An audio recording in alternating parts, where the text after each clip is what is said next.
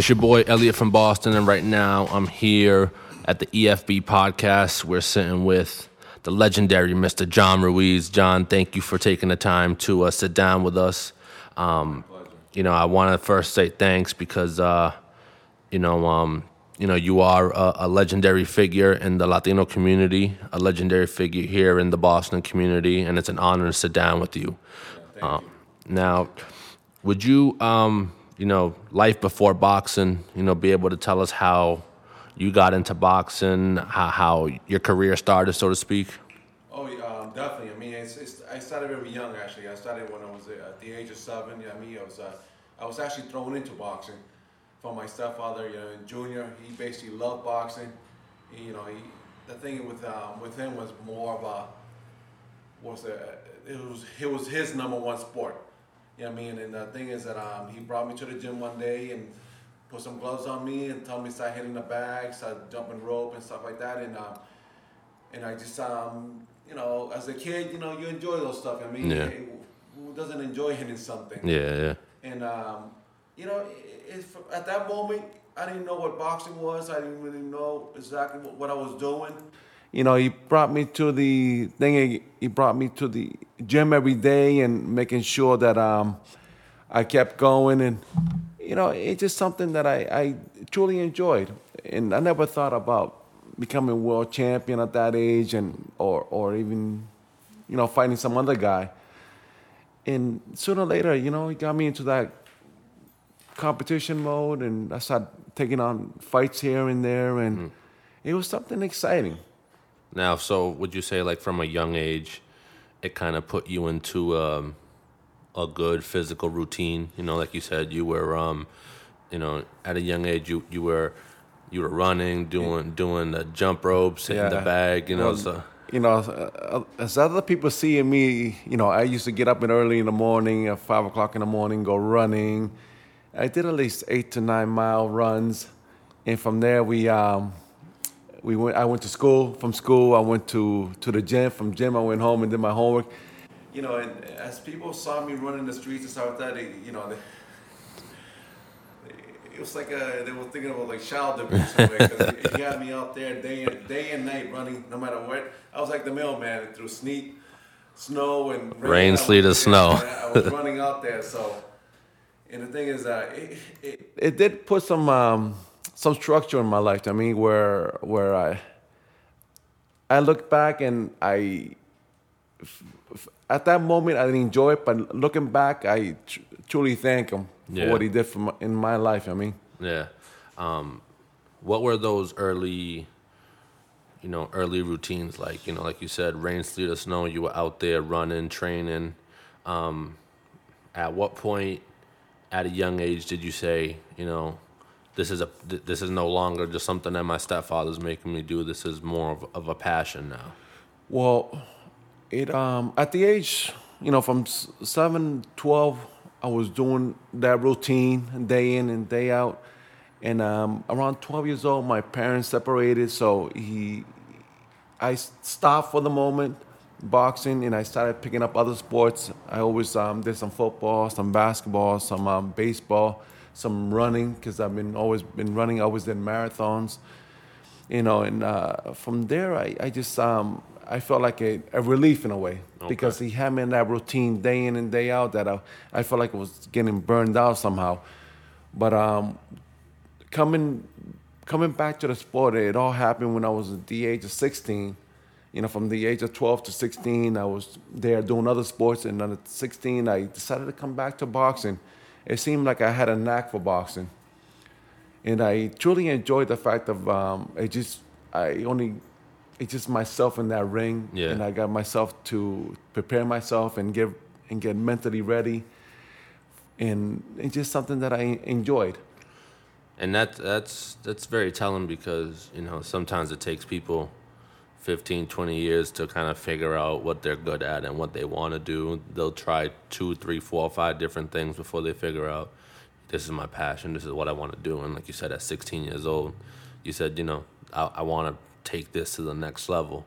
Um, at what point did did you say, all right, let's go full force with this? Was that that 16 early age? Um, I, it has to be when I was yeah, seventeen. I mean, I, I'm already. My whole thing, uh, I already had my first wife was already pregnant, and we were expecting a a, a kid. You know, at, at that time, I had to figure out something in my life. I mean, I was still in high school, and already uh, coming out of high school, I already had a a, a child, which is um, kind of sad to say. I mean, and and it's just something that I had to do something with my life where Yeah. to support them. And boxing was there, and at the same time, I was competing. Around that time, I was going to different states and competing. I went to uh, Sweden and, comp- and compete over there against them, and and it was something that was taken off of me. And I felt that, that this could actually bring put food on the table Yeah. and that was my main my main force. I mean, supporting for my family and making sure they my kids lived the life I didn't have. Yeah. Did you go? You just you went to school out here in Chelsea? Yes, I did. I went through the whole school system. I went from kinder to, to high school, and thank goodness I managed to graduate, even Yeah. though you know things uh, were kind of tough at that point. And um, it, it's it's it's uh, it was a hard road. It was a hard road for a hard road for myself, and just competing and being out there at the same time, just focusing on my family. It's what kept me going. Yeah. Kept me going, and, and through those hard times, there's there's a few times when you're in boxing when you had to dig in and realize what you're doing this for, and that's what always came up to my mind. You know, it's my kids. I mean, I have to do this for my kids, and I have to keep going. And I can imagine, you know, like you said, uh, a, a young guy, uh, you know, f- you, know, you're coming out of high school, you know, you already have a, have a child.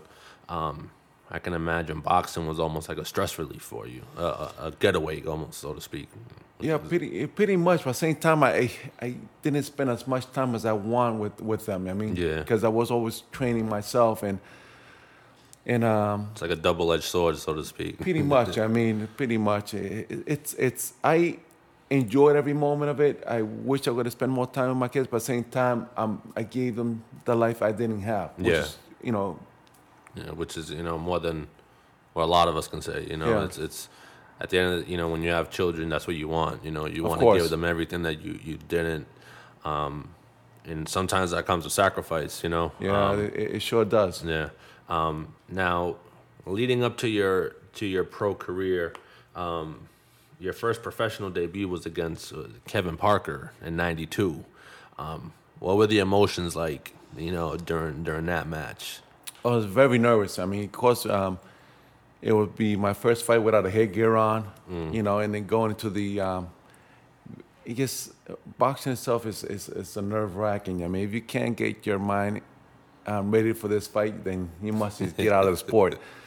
You know, but at the same time, it's just something that I, I, I truly enjoyed. And going to that fight, it's just something that I, of course, you got the butterflies going, and, and as soon as that, you're waiting for that bell to ring because you wanted to get, get it over with in a way. yep.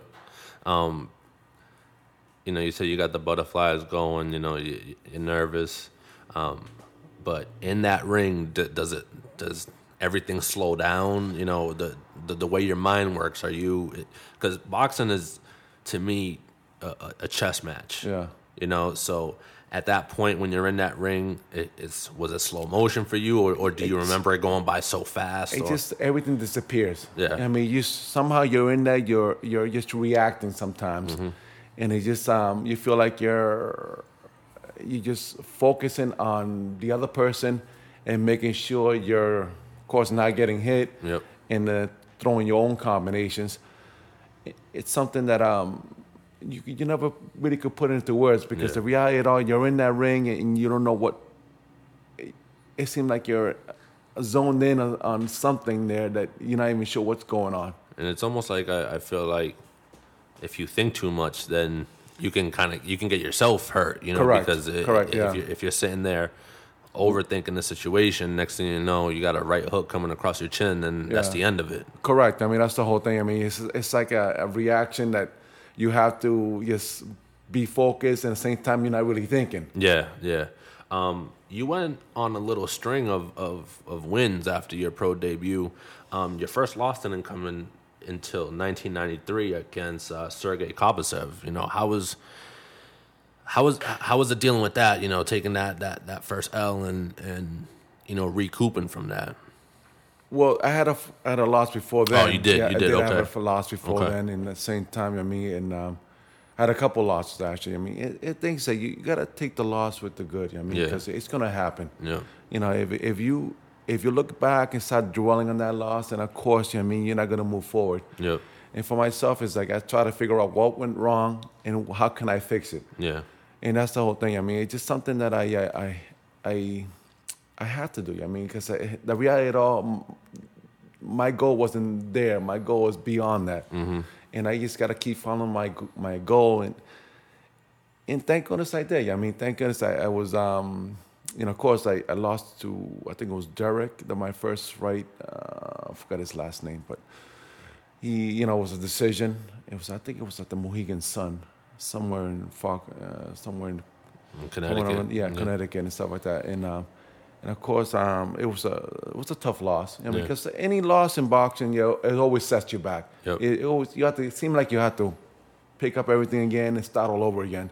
And it, it's disappointing that you went through so much. All of a sudden, okay, now what? Now I have to start all over again. Now, in boxing is, you know, you said you lost by decision. Um, it, does it place more emphasis on being more aggressive and being more of a, a knockout type of fighter instead of putting it in the judge's deci- decision? Because I mean, a lot of times, as a fan, when when we watch boxing, you know, you look at those scorecards and you say, how, Yeah. how how they rate that that round and how they rate that round you know so so does it put more emphasis on you to to just you know beat that opponent and don't even put it in the judge's hands Well, uh, yeah, like anything else, is like you know, boxing is like going to work. For myself, it was like going to work. I mean, if you you, get out early, it'd be perfect. I mean, you get out of work early, you still get paid the same. yeah yeah But um, you're right. I mean, you have to you have to go out there and fight your heart out. Even then, you fighting your heart out never gets you that decision anyway. Because you've seen those fights where like you wanted like you said, what what what happened. yeah And um, yeah, you try you you could if you're going out to try the knockout, it never comes. You mm. just gotta go with it. I mean, Yeah. you gotta go with the fight, and hopefully it does come. And of course, in, in boxing, it it's sometimes sometimes who the judges like mm. that get the better. In, in those close rounds, if the judge likes somebody, of course they're gonna vote for that Okay. that person because they, so it, it's a lot more political than than you know it's it's led on on on television Yes, it, it definitely is. I mean, because the reality it all, you know, when you come to the bigger fights, you, you know, the the opponent picks one judge, the other, um, and the champion picks another judge, and, and of course there's one neutral, and then the referee gets judged by the um, the organization, Okay. gets picked by the organization. And it's, if you notice those, oh, split decision is Yeah. because that person picked. So that's what happens in boxing. You have to. It's a lot of behind the picture. That it's it always. It, even though I love the sport, but I hate the sport. oh, okay That's that kind of a love and hate relationship with it.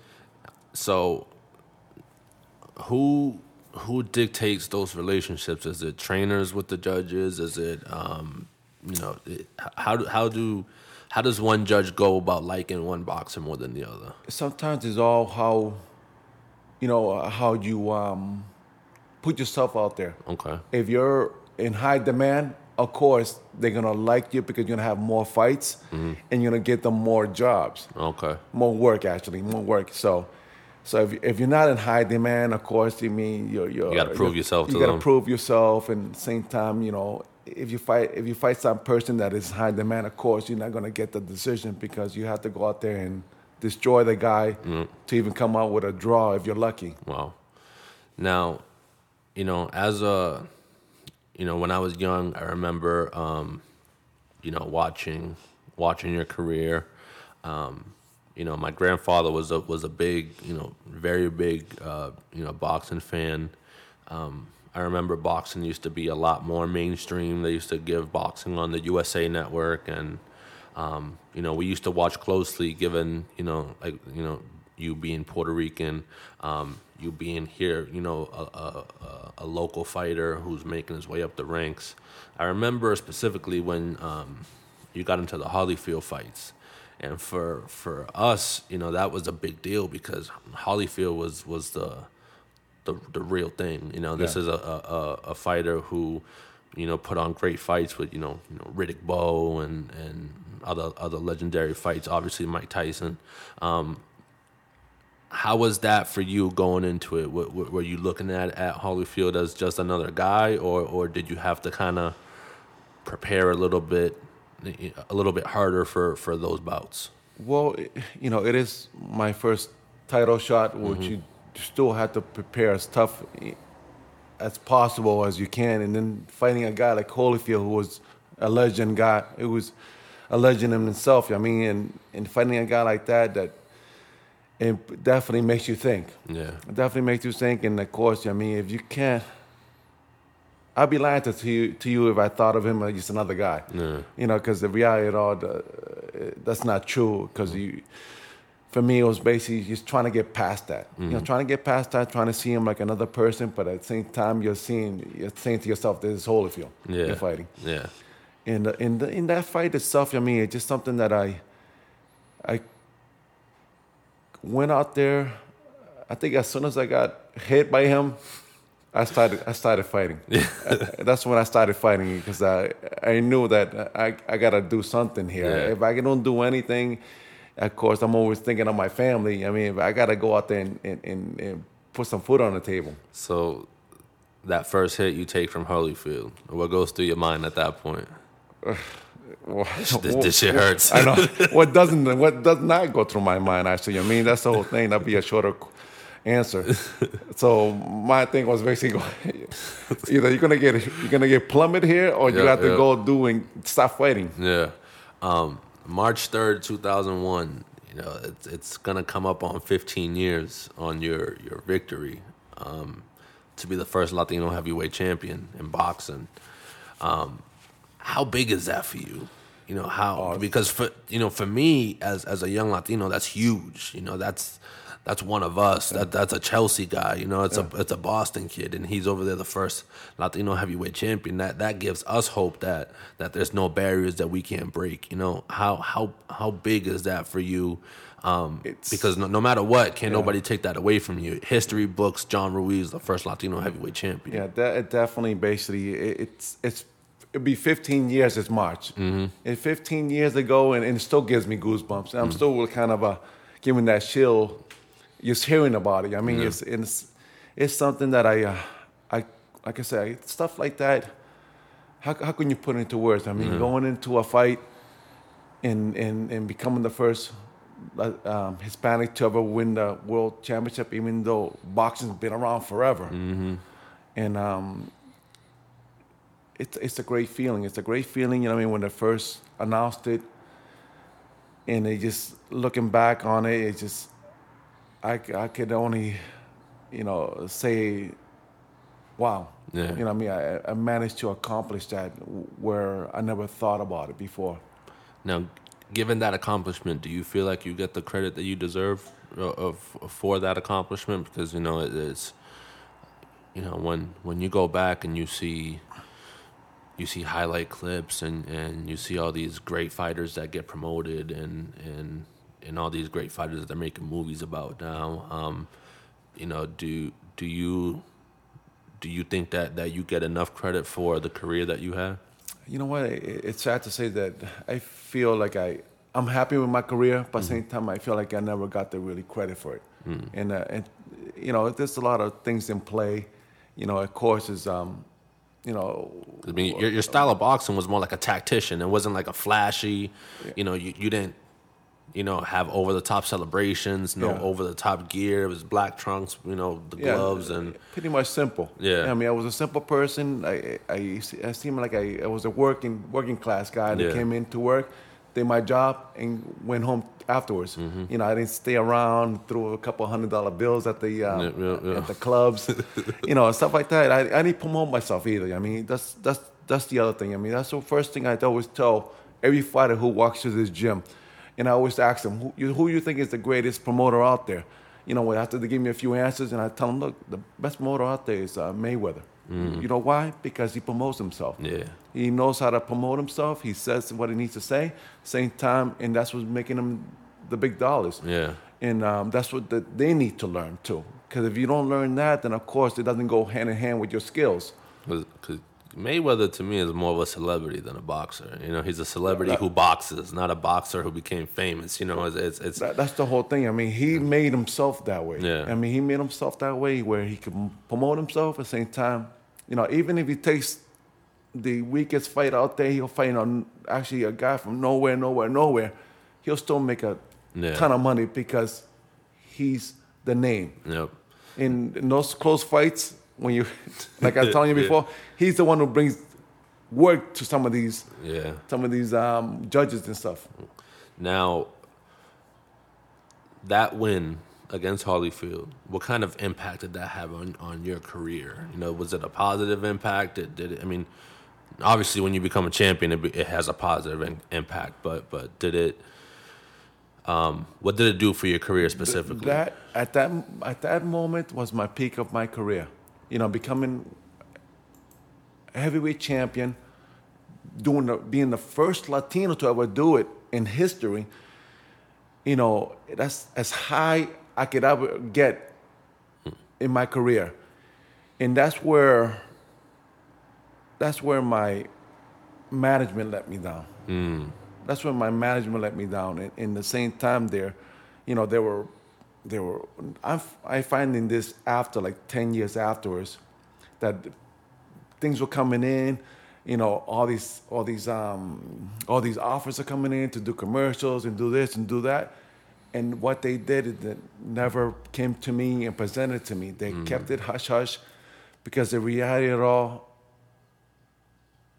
I, I they knew that as soon as I, I created some other income for my family, that I was probably were pick that over boxing because the mm. reality all my main focus was my family. Yeah, I mean, and but in a sense, that that's a, a, a travesty because you know endorsements and commercials and stuff Correct, like yeah. that. I mean, that's That's that's, million, that's millions of dollars there. yeah, that that's that's income that you get by not having to sacrifice your body, sacrifice your brain. You know, so so you know when you look at you know Mike Tyson with with the video games, when you look at Mayweather with the Money Team clothing, um, this is this is income that he's getting or that they're getting by not even stepping in a ring, by not even stepping in a gym, and and and looking back now, you know, me remembering, you know, that victory, it was almost like, all right, when's John fighting next? Because it's like we didn't hear about it until the next fight was announced, you know, and you know, is is that one of one of the biggest regrets in your career is not having a better management team? Because obviously the talent was there, you Yeah. know, you know, forty something wins in, in a pro boxing career is nothing to sneeze at, you know. Um, is that one of the biggest regrets that you have? Oh, definitely. I mean, that's that's. The, I guess that's the only regret I have in boxing. I mean, I, the thing is that um,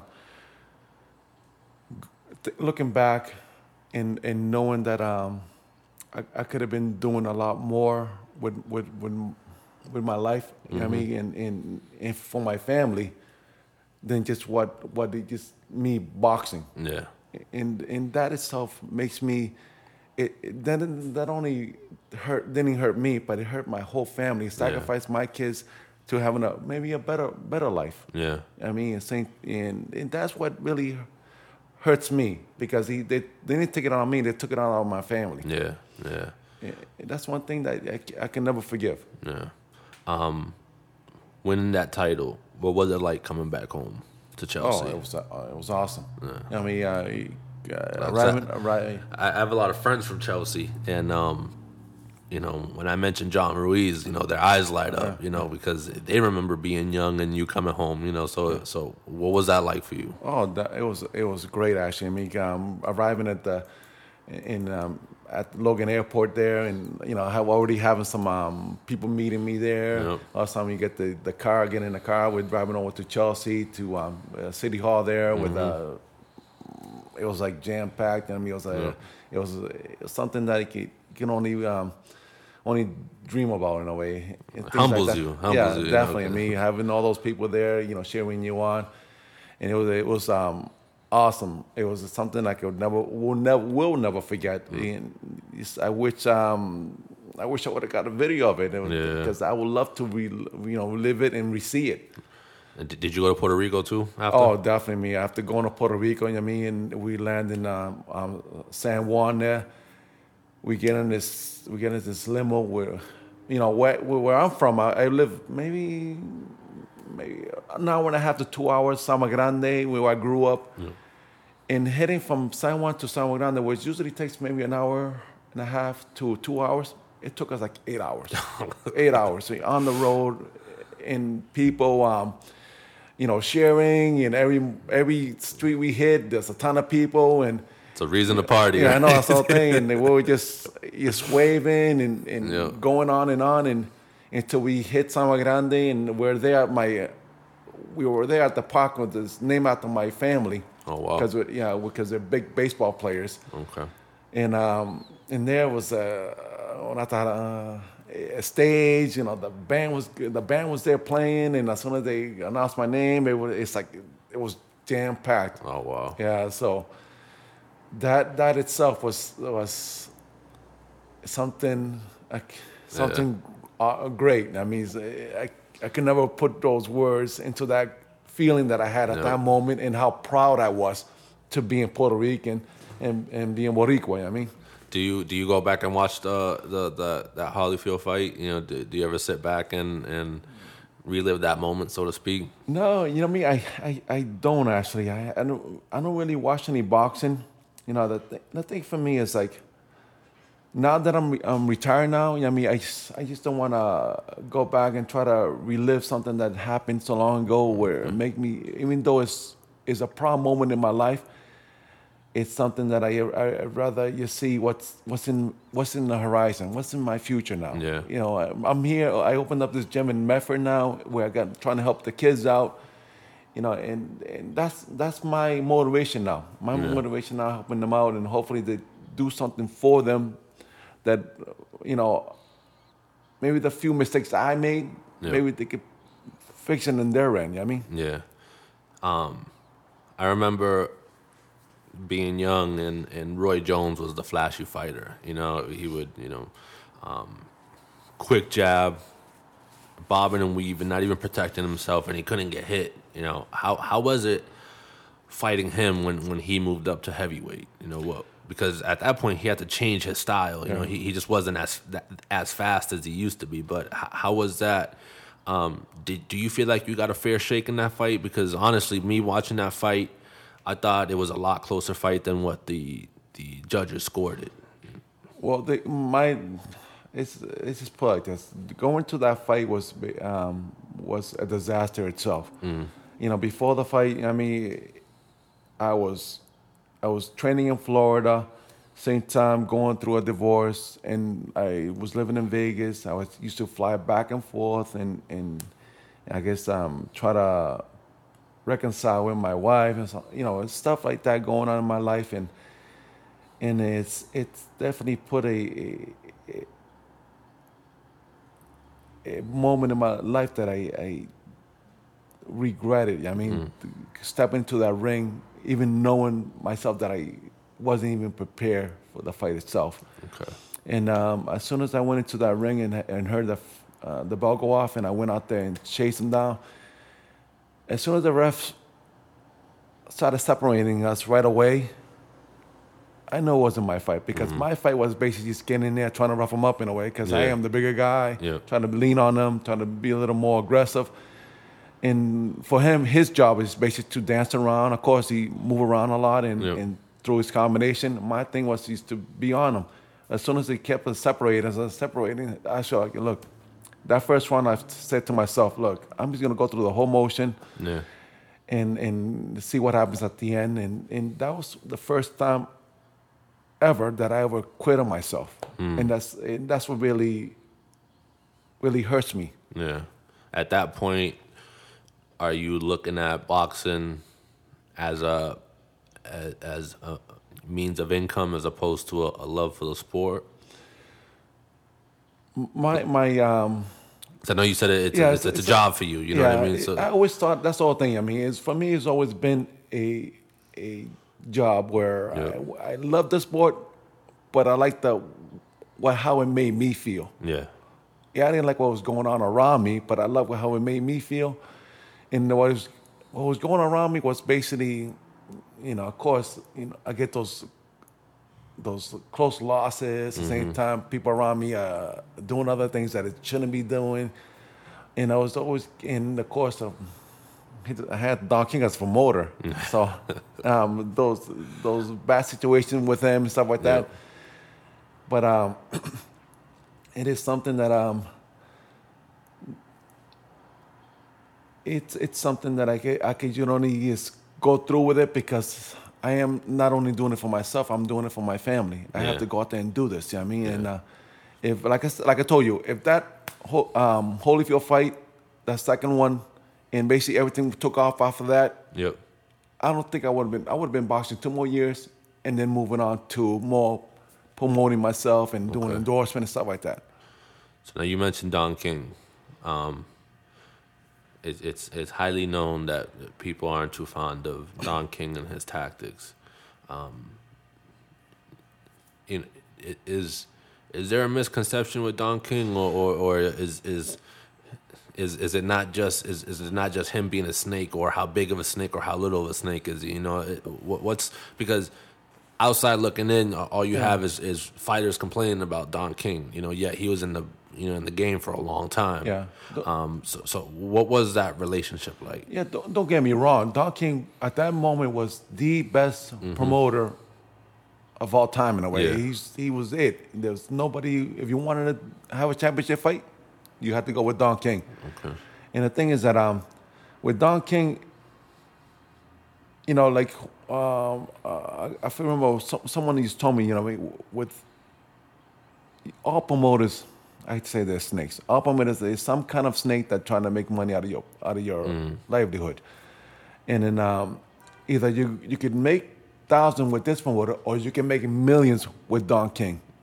You know, Yeah. you can make you might make thousand and lose thousands with this promoter, or you can make millions with Don King and lose millions with Don King. Yeah. So you know, it's It's a, it's a high risk, high gamble kind of thing. You know? pretty much. I mean, with Don King, he'll, he'll definitely get you in the right position to um, to get that fight you needed f- to make, and um, and it's up to you to you know fulfill it. Yeah.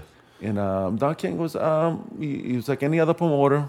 You know, of course, he did his he, he did his job a lot better than other promoters. At the same time, he took advantage of some of the fighters that weren't paying attention, that were surrounded by the bad people. I mean, that's the Yeah. whole thing. When you're surrounded with b- b- bad people, by bad managers and so on, that's when things go wrong. Yeah. And, and, like, if you hear anybody out there, and that's what usually happens, you know, it's not the fighter. The fighter is there to fight. Yeah.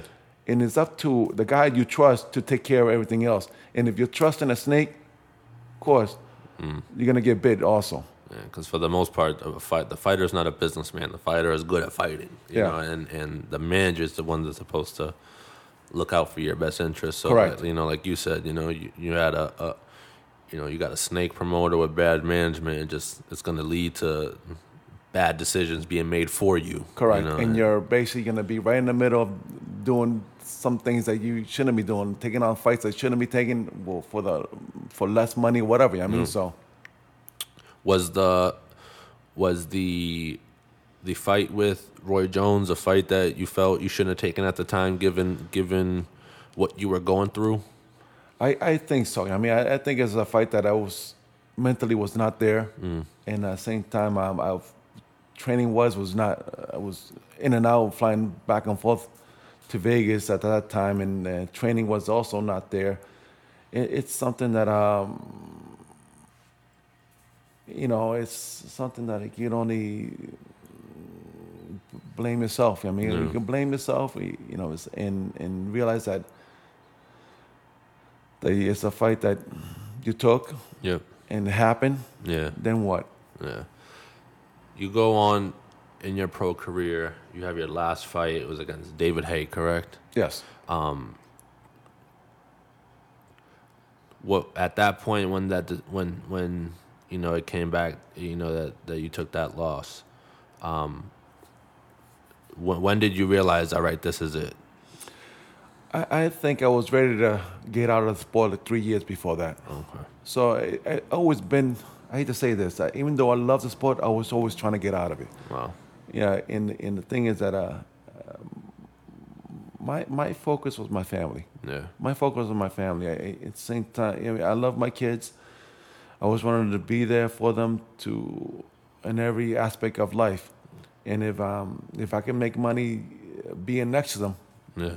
you know, that's something I would love to do. But at the same time, I was surrounded by not the greatest management crew ever, so I had to keep fighting to keep supporting supporting them. And um, and there was a few times where, you know, I, that I was ready to get out, but at the same time, it always called me back in with a, oh, by the way, you're ranked number two, and you got a chance to fight for the title again. And Yeah. of course, why not fight for the title when offering you that kind of money? Yeah, yeah, and I mean at at that point, you know, like your focus has always been your family. You can't you can't turn down a good payday Correct. when when you're still physically in good condition. You know, you could still physically go toe to toe with with some of the the better heavyweights in that division.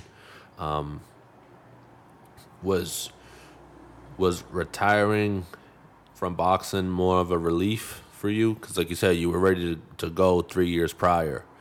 Once that fight against David Haye happened, at that point, you know, how how easy was it to just wash your hands? If, you know, like you said, you, you knew three years prior that you wanted to get out.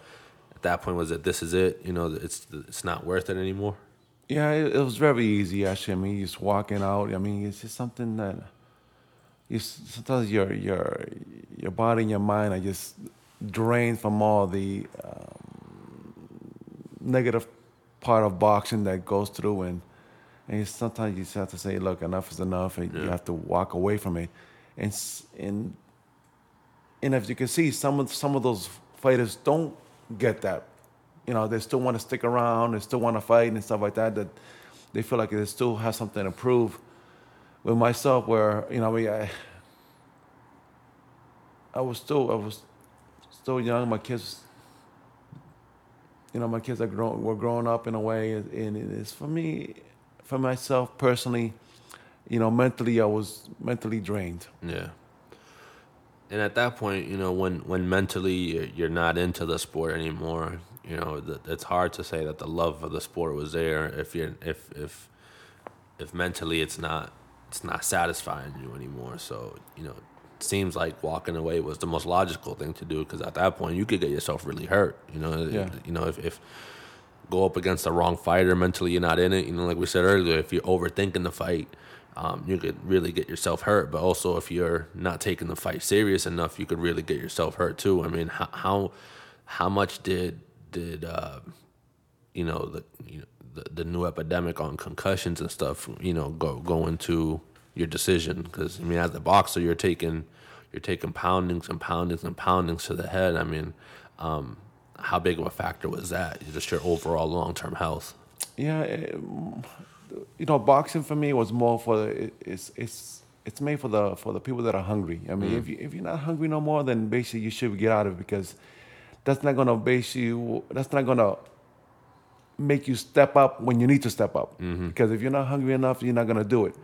So you know, I, I lost that hunger way before I retired yeah and um, it was something that I um, knew, but at the same time I kept fighting. yeah I- It's, you know, if like you say, why get hurt? yeah Why why get hurt and something like that will happen or something? Who knows? You know, you, there's pe- people been in concussion or the concussion in a coma. People Yeah. die from boxing, and that's the last thing I wanted uh, out of my life when I Yeah. more focusing on my family when I want to see my family. How's Yeah. that going to help at all? Yeah. Who are some of the boxers that you look at and admire? You know, either from from your young career or or even now. I mean, who are some of the boxers that, even from a business standpoint or from just a professional fighting standpoint, that that you really look at and are are a fan of? I hate to say it, but I, I, I, I don't watch boxing. Right. I don't know if uh, I'm not much. I'm, I'm not much of a fan of boxing. Wow. I love doing it. Yep. Uh, at the same time, it's just I was like I said, I was thrown into the sport at that uh, young age. Yep. Mm, That was day in and day out, and the only chance, I, the only little time I got at that age, you know, of course, you want to watch some cartoons. Yep, You know what I yeah. mean, and and after that, yeah, I it seemed like I've been watching cartoon all my life because right out of high school, I'm already having a kid, and they're watching cartoons. so basically, every single moment I had, I was watching cartoons, other than watching boxing because Yeah. I, I didn't want to bring it into the home. I Yeah. didn't want to bring boxing home. As soon as I left that fight, I left it in the ring. Okay. And because the reality, I don't want to, I don't want to influence my kids Mm. to say I want to become a, I want to be like you. I want to become a boxer because if if I feel like it's a hard sport for myself, why would I want to have my kids go through it? Exactly. and and that's the reason why when I was when I always got home, I did the normal things. I became the normal dad, and you know did other sports with them. But boxing was never a topic. We never talked about boxing, and we never watched boxing. And it, I feel I feel glad that if they ever if ever if they ever chose to become a boxer, then it'll be their decision. Yeah. You know, not because I f- somehow influenced them in some way to for them to say it. So if they want ever want to become a boxer, I would definitely help them out. Yeah. Because that's that's the least I can do. Yeah. But other than that, I would just stay ma- making sure that if You left it at the door. correct. Yeah, and it's funny because you say that, and it brings me back to a quote um, that LeBron James made, where he said that, um, you know, when he was a kid, he played basketball, he played football, but he wouldn't allow his kids to play football um, because of the dangers of, of, of the sport. And they asked him why, and he said, "When I was playing, you know, we were poor." So sports for me were a way to get out of poverty, but my kids aren't poor.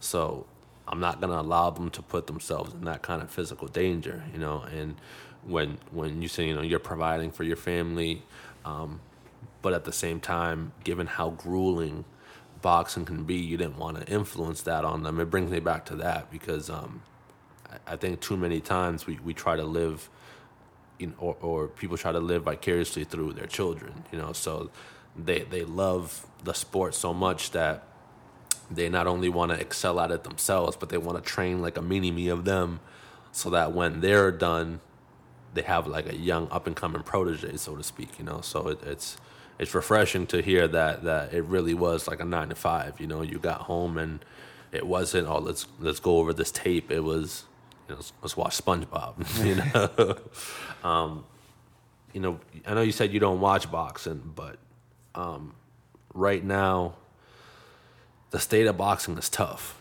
Um, I feel like it's almost like a forgotten sport. Um, does that hurt you at all, given how much time you, you gave to boxing, or or do, do you see it as a byproduct of that culture? Well, the, the thing is, is, it's it's with the networks. I feel like that that's what the fault is. Okay. You know, because the, reality of it all with the networks, if you watch football, you Yeah. watch basketball, you watch baseball, you watch these sports, and the commentators who are doing these sports, they play the sport. Yeah. They were in it. They were top of their game in that sport.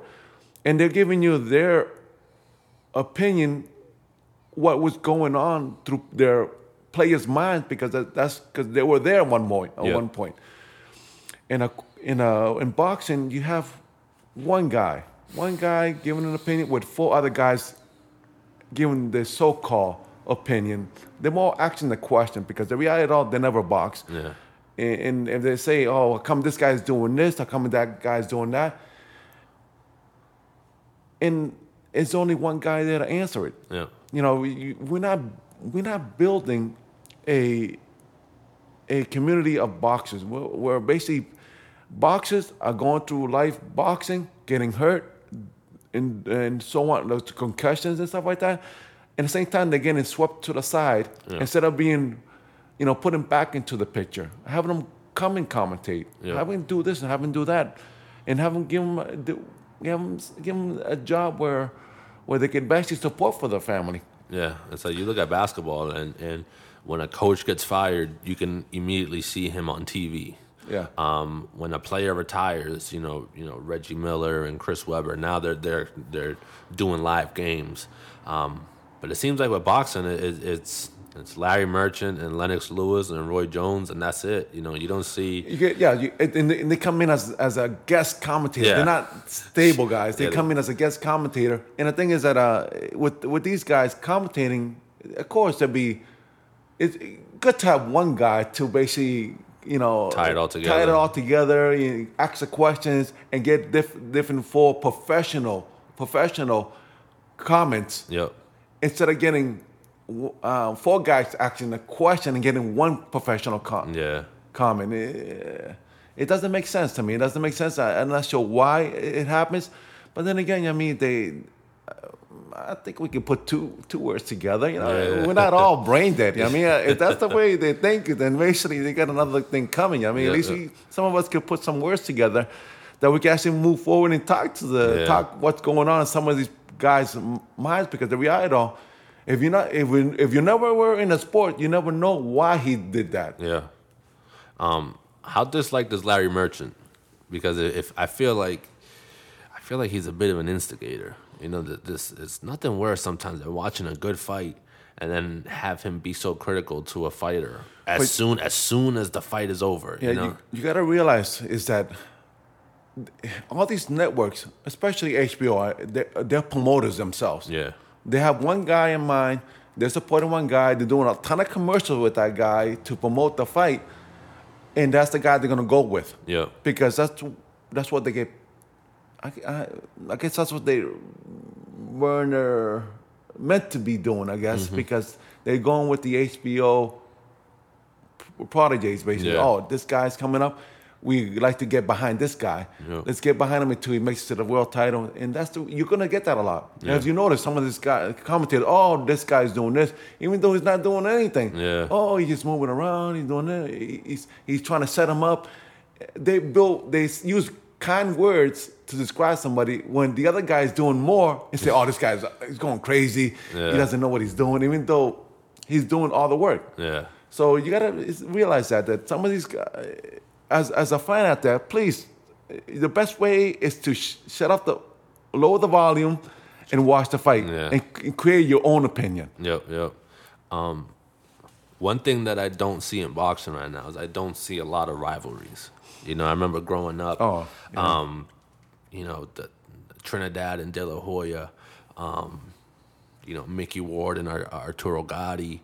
Um, even you know, sitting down, you know, with my grandfather and having him school me about Joe Frazier, and Muhammad Ali. Um, you know, do you think that the rivalries are gone because of a lack of talent or because of a lack of promotion? I think there's a ton of great fighters out there. There is a ton of great fighters out there. In the same time, it's, it's the lack of. Um, it's I think it's a lack of promotion because, like I said, they, their TV gets behind one person and they like to just ride that person all, all the way to the finish line. Yeah. And at the same time, they're forgetting about everybody else. Mm-hmm. It, it, which is, you know, it's honest to say, to be honest with, it is it makes money for them at least. Yeah. I mean, it's in the same time it it it, it somehow it makes us feel like it, the boxing world is disappearing. Mm. That's what makes us feel like it's disappearing. Even though a ton of fighters out there, a ton of great guys out there that basically are undefeated and making their move and so on. It, but at the same time, do you hear them? No, you don't hear them because the the reality of it all is all about how they can get the better ratings on their network with who they pick and choose. I mean, Yeah. Do you think um do you think the downfall of boxing has come with the rise of mixed martial arts? No, no.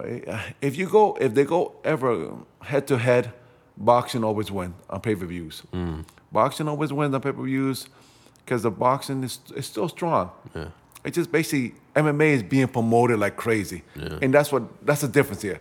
MMA is being promoted like day in every minute is getting something on television about MMA. Boxing, maybe maybe if a fight's coming up in a couple months, maybe you hear once, maybe twice before that fight even take, goes off. So that, that's all about promotion, and it's and it's uh, sad to say it's, that's that's killing boxing. It's killing boxing, and and it's, you're not getting boxing. You're not getting boxers, ex boxers involved in the sports they they help build. So i- is Dana White today's Don King? D- Dana White is definitely a well. It's it's, it's the people behind. It's a great management they have behind it. You know, Dana White could be the face, but same time, it's a great management they have behind it that really is pushing it out there. I mean, in in in. Uh, and it's uh, it, it, they're doing it. It's just they're doing an awesome job because you, we keep talking about it. Yeah. And um, something like that, that you know, you know, people were talking about that fight with the what's her name, the lady fighting that Ronda. Rousey. Yeah. Yeah. But before that was um, in boxing was um, I forgot her name already. She was, there was a woman boxing that basically did the same thing for boxing and for women. Laila Ali? No, before her. Oh, okay. It was um shoot, she was a tough fighter too. I forgot her name. She was under one of my undercards too. But um stuff like that, I mean, it's it's it's it's ridiculous that basically comparing both sports. When when in reality, all boxing been there forever, and they should be promoting itself, but they choose to sit back and. Yeah. Of course, the money does still come in.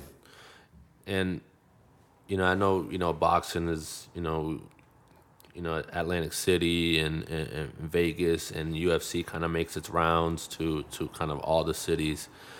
Um, you know, it, it's tough because you know it's hard to to get hyped up for a good quality boxing match. You know, um, the last the last boxing fight that I contributed money to was the the Pacquiao Mayweather fight and I I felt dirty buying it because I, I had a suspicion of what that fight was to be.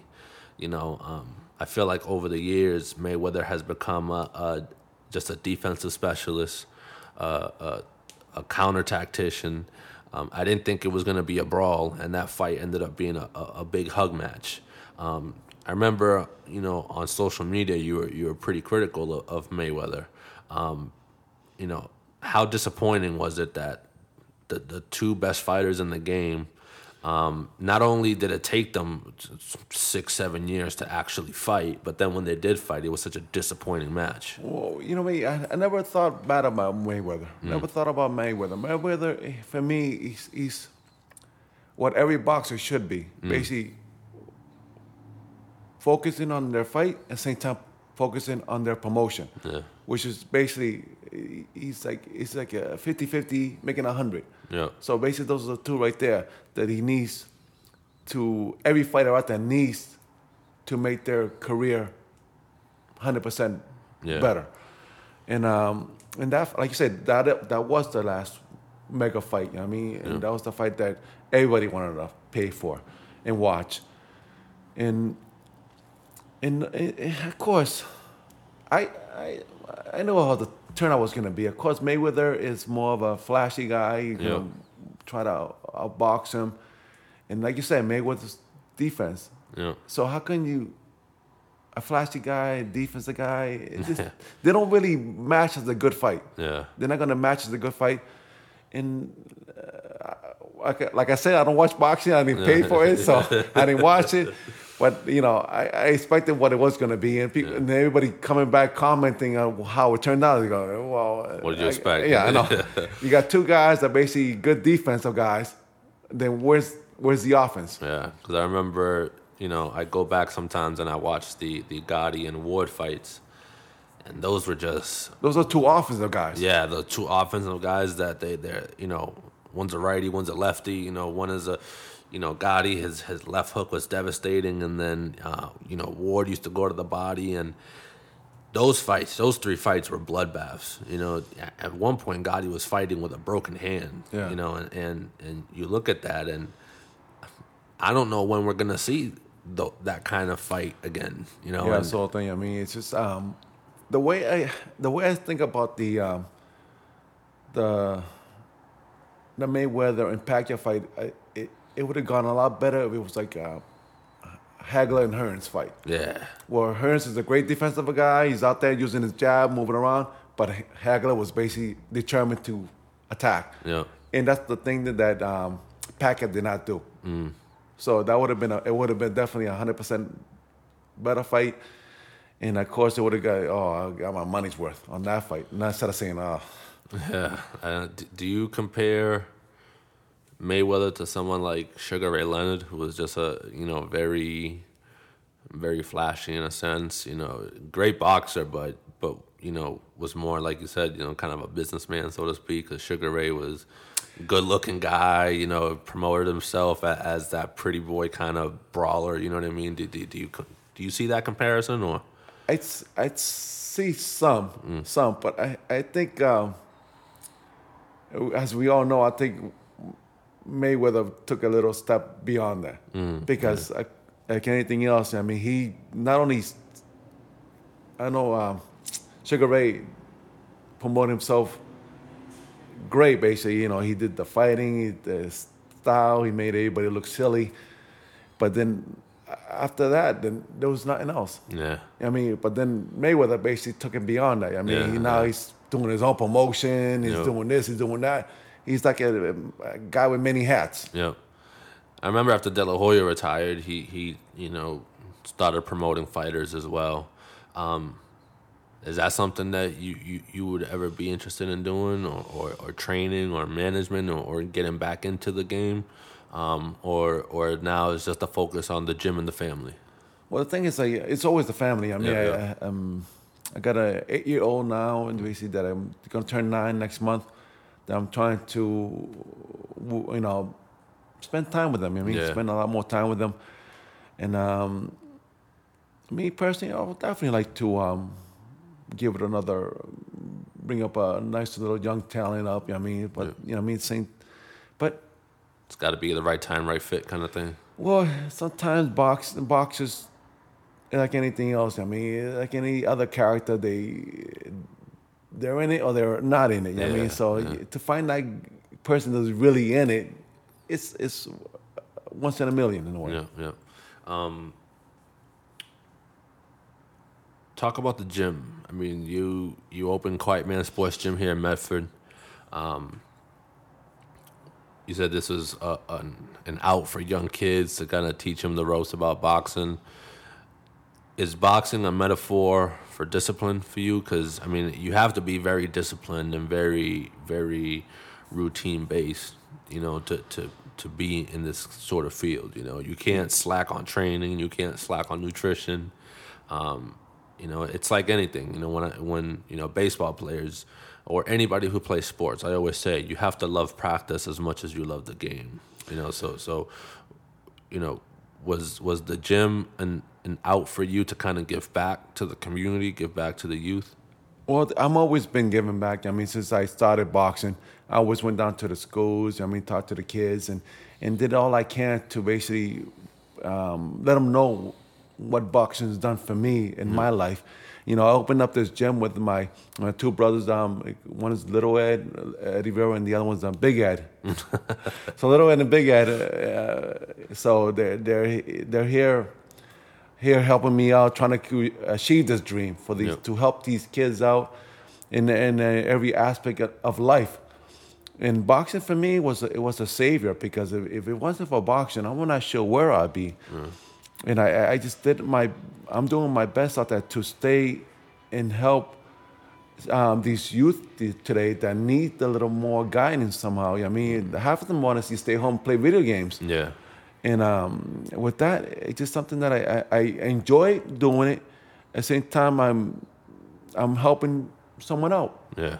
I mean, I mean, you look you look back back in you know 15, 20 years ago. I feel like the lack of technology was was good for our youth because it forced us to do something physical. You Correct, know, correct, You know, yeah. when when I was growing up, You know, you didn't sit online and, and wait for one of your friends to go online. You, you you went outside. You found a group of kids, and you went out to play basketball, baseball, something. You know, and and um, you know now, how do you kind of balance that in in your own family life? You know, do you do you allow the technology to a certain point? You know, or, or do do you encourage more physical activity with with with, with your children? I I, uh, I have to encourage it because, uh, like I say, he's. Um, I got my son an, an iPad, you know, and he has not even when he's brushing his teeth, he's not put. He doesn't put it down. so that, that's the whole thing. I mean, I got him going to different sports, Yeah. different season. He just got done playing basketball. Now it's uh, baseball season. Hopefully, got get him going to that. And it's uh, it's just something that you have to just get them outside to do something because the reality it all, if it was up to them, just be indoors, like you said, playing video games, waiting, yeah. calling up their buddies, hey, you're online to get, get a game going. And for like you said, for us, it was more of a either you go outside and do something, or you stay inside and do what. And help help your mom clean. Right? know that's the thing, yeah.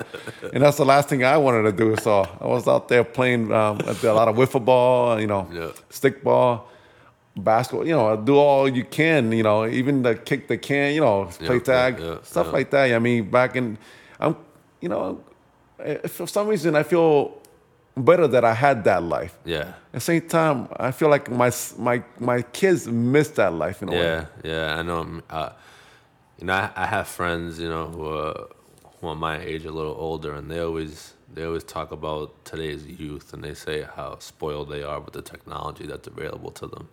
Um, and you know, growing up, you know, like you said, you, you find friends, you go play baseball, or you you know, you go you play basketball or something, and you get home all sweaty. You go take a shower, and it was a good day, you know, and and and now it's the opposite. You got to kind of force kids outside to, to Yeah. you know be physical and, and work up a sweat.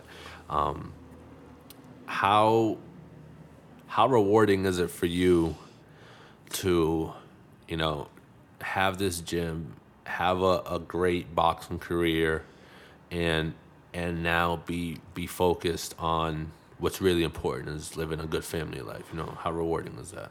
Oh, it's um very. I mean, so yeah, yeah I feel. I feel you know kind of uh, sad that I didn't have that life in my first two kids. I mean, in my first marriage, that um you know they that I was there, but the same time I had to be away too. I mean, so and then we got the opportunity to be there twenty four seven. You know, now now I got a, the chance. I mean, I'm remarried, have a uh, like I said, an eight year old going to, to be nine. That I'm there every moment. Uh, the only thing that takes me away is to come to the gym Yeah. and help another youth out. You know, accomplish hopefully to reach their goals too you know, and, and, and I'm enjoying every moment of it. I am, and uh, I I can't be happier with my career. It got me, it got me to the mountain top and managed to accomplish all that, and and now I'm I'm I'm back where what I do enjoy, being with my family and helping out kids. You know what I mean. Where can um where can the listeners get more information about the gym? Well, we have a website on quietmansportsgym.com. And also, you know, you go on our Facebook, you know, Quietman Sports Gym uh, at Facebook. And you could also, we're right here in Medford, Medford, Mass, in 4000 Mystic Valley Parkway in Medford. You know, we're inside Gold's Gym, so you have to go through inside Gold's to Yeah. come through. We're in the back.